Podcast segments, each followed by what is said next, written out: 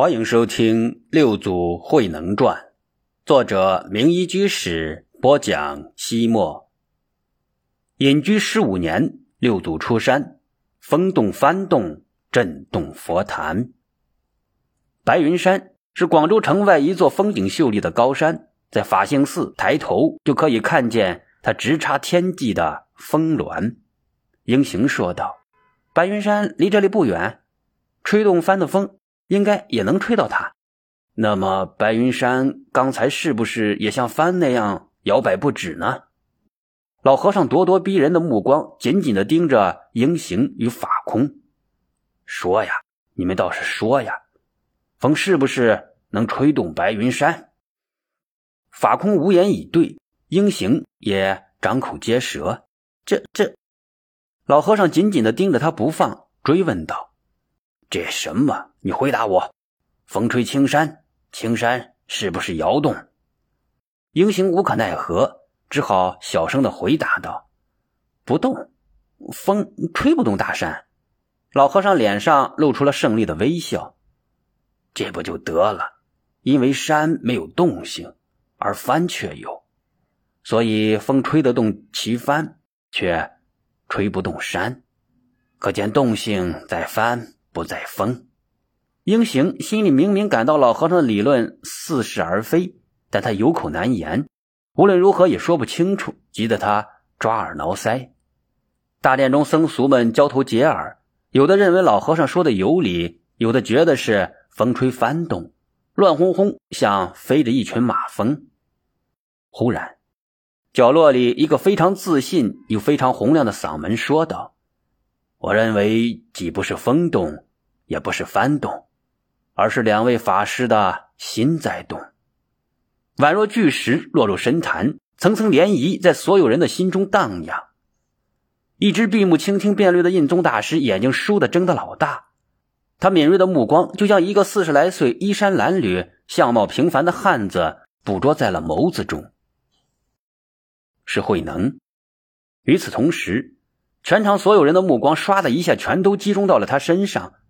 慧能不慌不忙的站起来说道：“如果是一个不能看、不能听、不能说、不能想的人，他知道风帆或山河大地的存在吗？风也好，帆也罢，他们动与不动，对他都没有任何意义。没有内心的活动，万物的存在对人来说就成了没有意义的事情。”因此，我说不是风动，也不是幡动，而是两位师傅的自心在动。印宗大师也是亲眼见过五祖弘忍的高僧，道眼明白。单单听这些话，他就知道，眼前这位说话的男居士非同一般。所谓风动幡动，本质上是心与境的关系。风是静，幡是可沉，所以释迦牟尼佛说。有因有缘，世间生；有因有缘，世间灭。佛法是缘起法，它的高明之处就在于揭示了宇宙人生的真谛：缘起性空。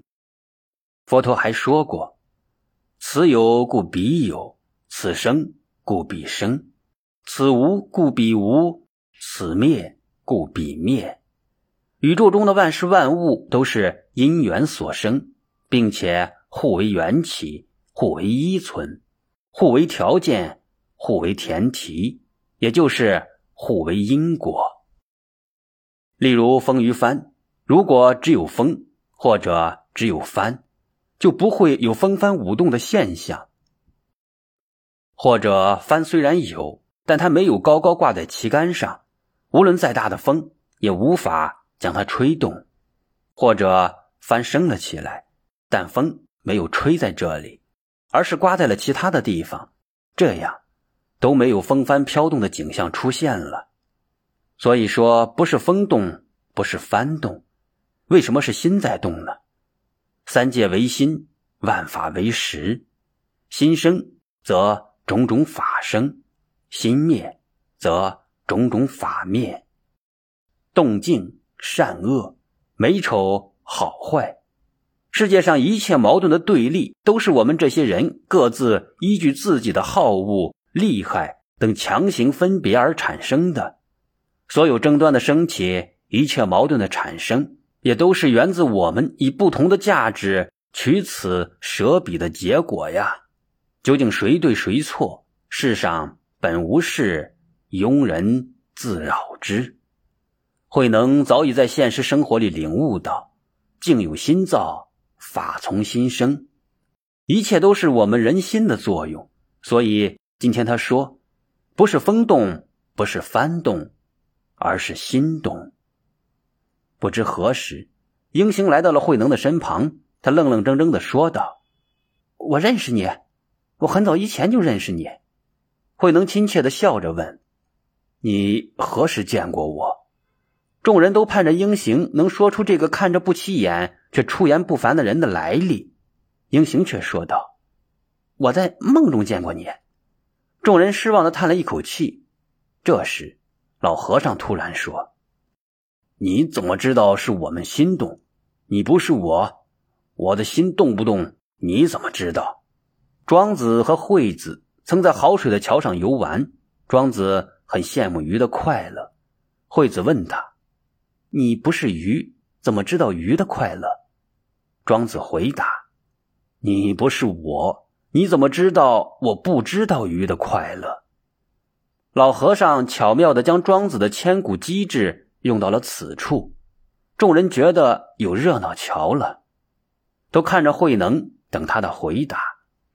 慧能从容的答道：“因为你和这位小师傅本具决心，本具佛性，众生都有佛性。”英行打断慧能的话：“错了，人有人性，只有佛才有佛性。”慧能问他：“你不相信你有佛性？”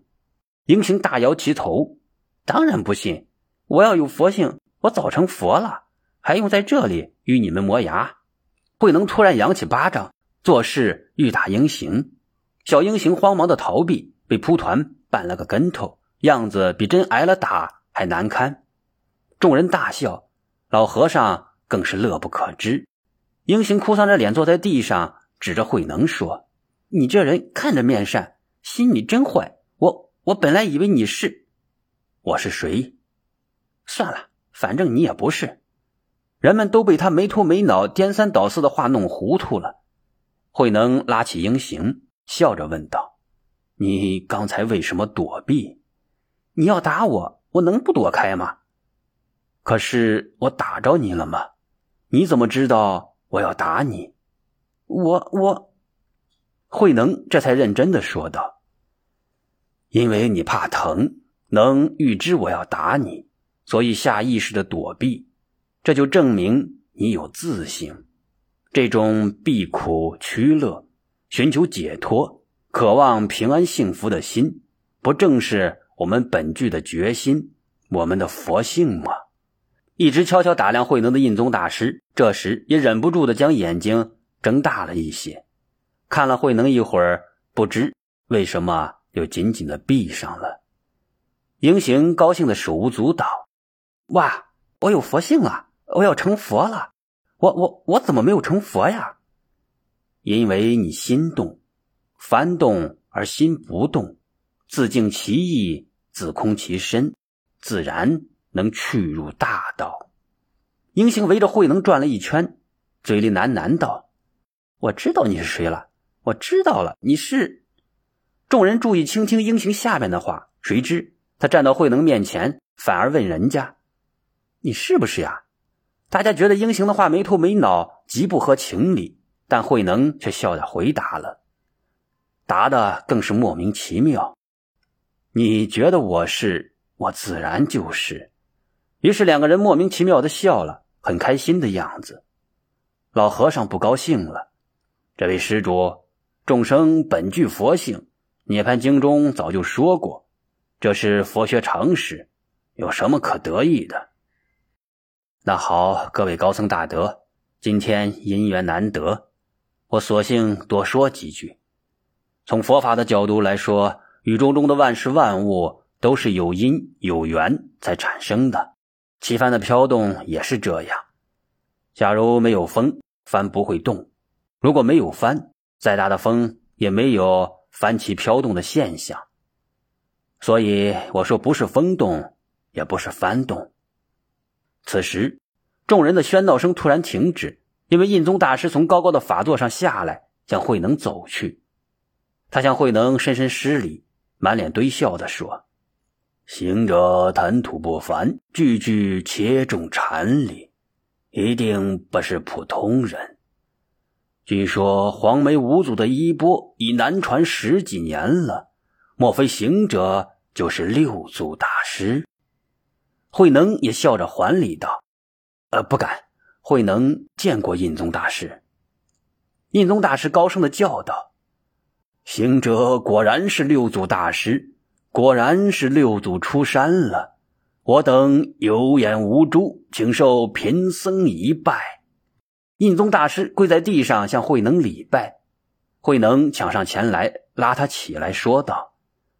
呃，佛门规矩只该在家人礼拜出家人，哪有向我顶礼的道理？六祖大师何必过谦？世间礼法，先闻道者为师；佛门规矩，早得度者为尊。您是一代宗师，我等理当顶礼受教。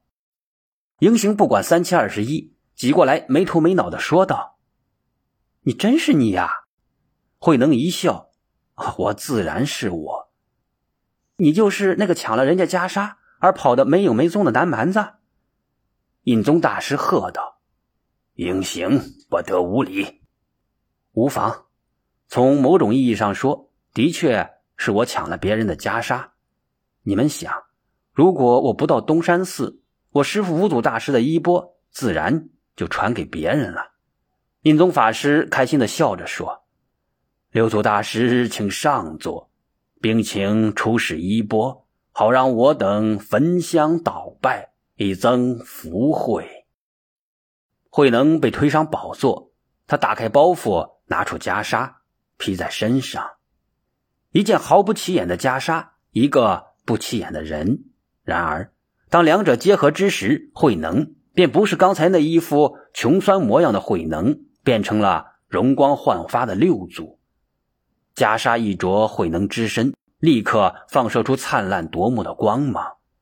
僧俗们纷纷跪下瞻仰六祖的神采。慧能垂目闭眼，在喧闹中一动不动地坐在宝座之上，宠辱不惊，物我两忘。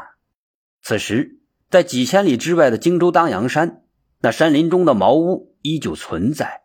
当年的小沙弥已成了一位风度翩翩的青年僧人。他正在屋外生炉烧水，忽然听窗内引诵：“一切佛法自心本有，将心外求，舍父逃走。”随即，已经七旬高龄的神秀从室内走了出来。青年僧人躬身施礼道：“恭喜上座，您闭关十五年，今天终于功德圆满了。”神秀何时还礼说。水滴石穿，绳锯木断，十五年的功夫，终于打通了最后的禅关。这十五年，你一直为我护关，辛苦你了。青年僧人恭谦的说道：“能为您的大彻大悟奉献微薄之力，那是我的荣幸。”神秀庄严说道：“从今日起，你算我的门下，法号。”志诚，谢谢师傅赐我法名。志诚跪下行礼。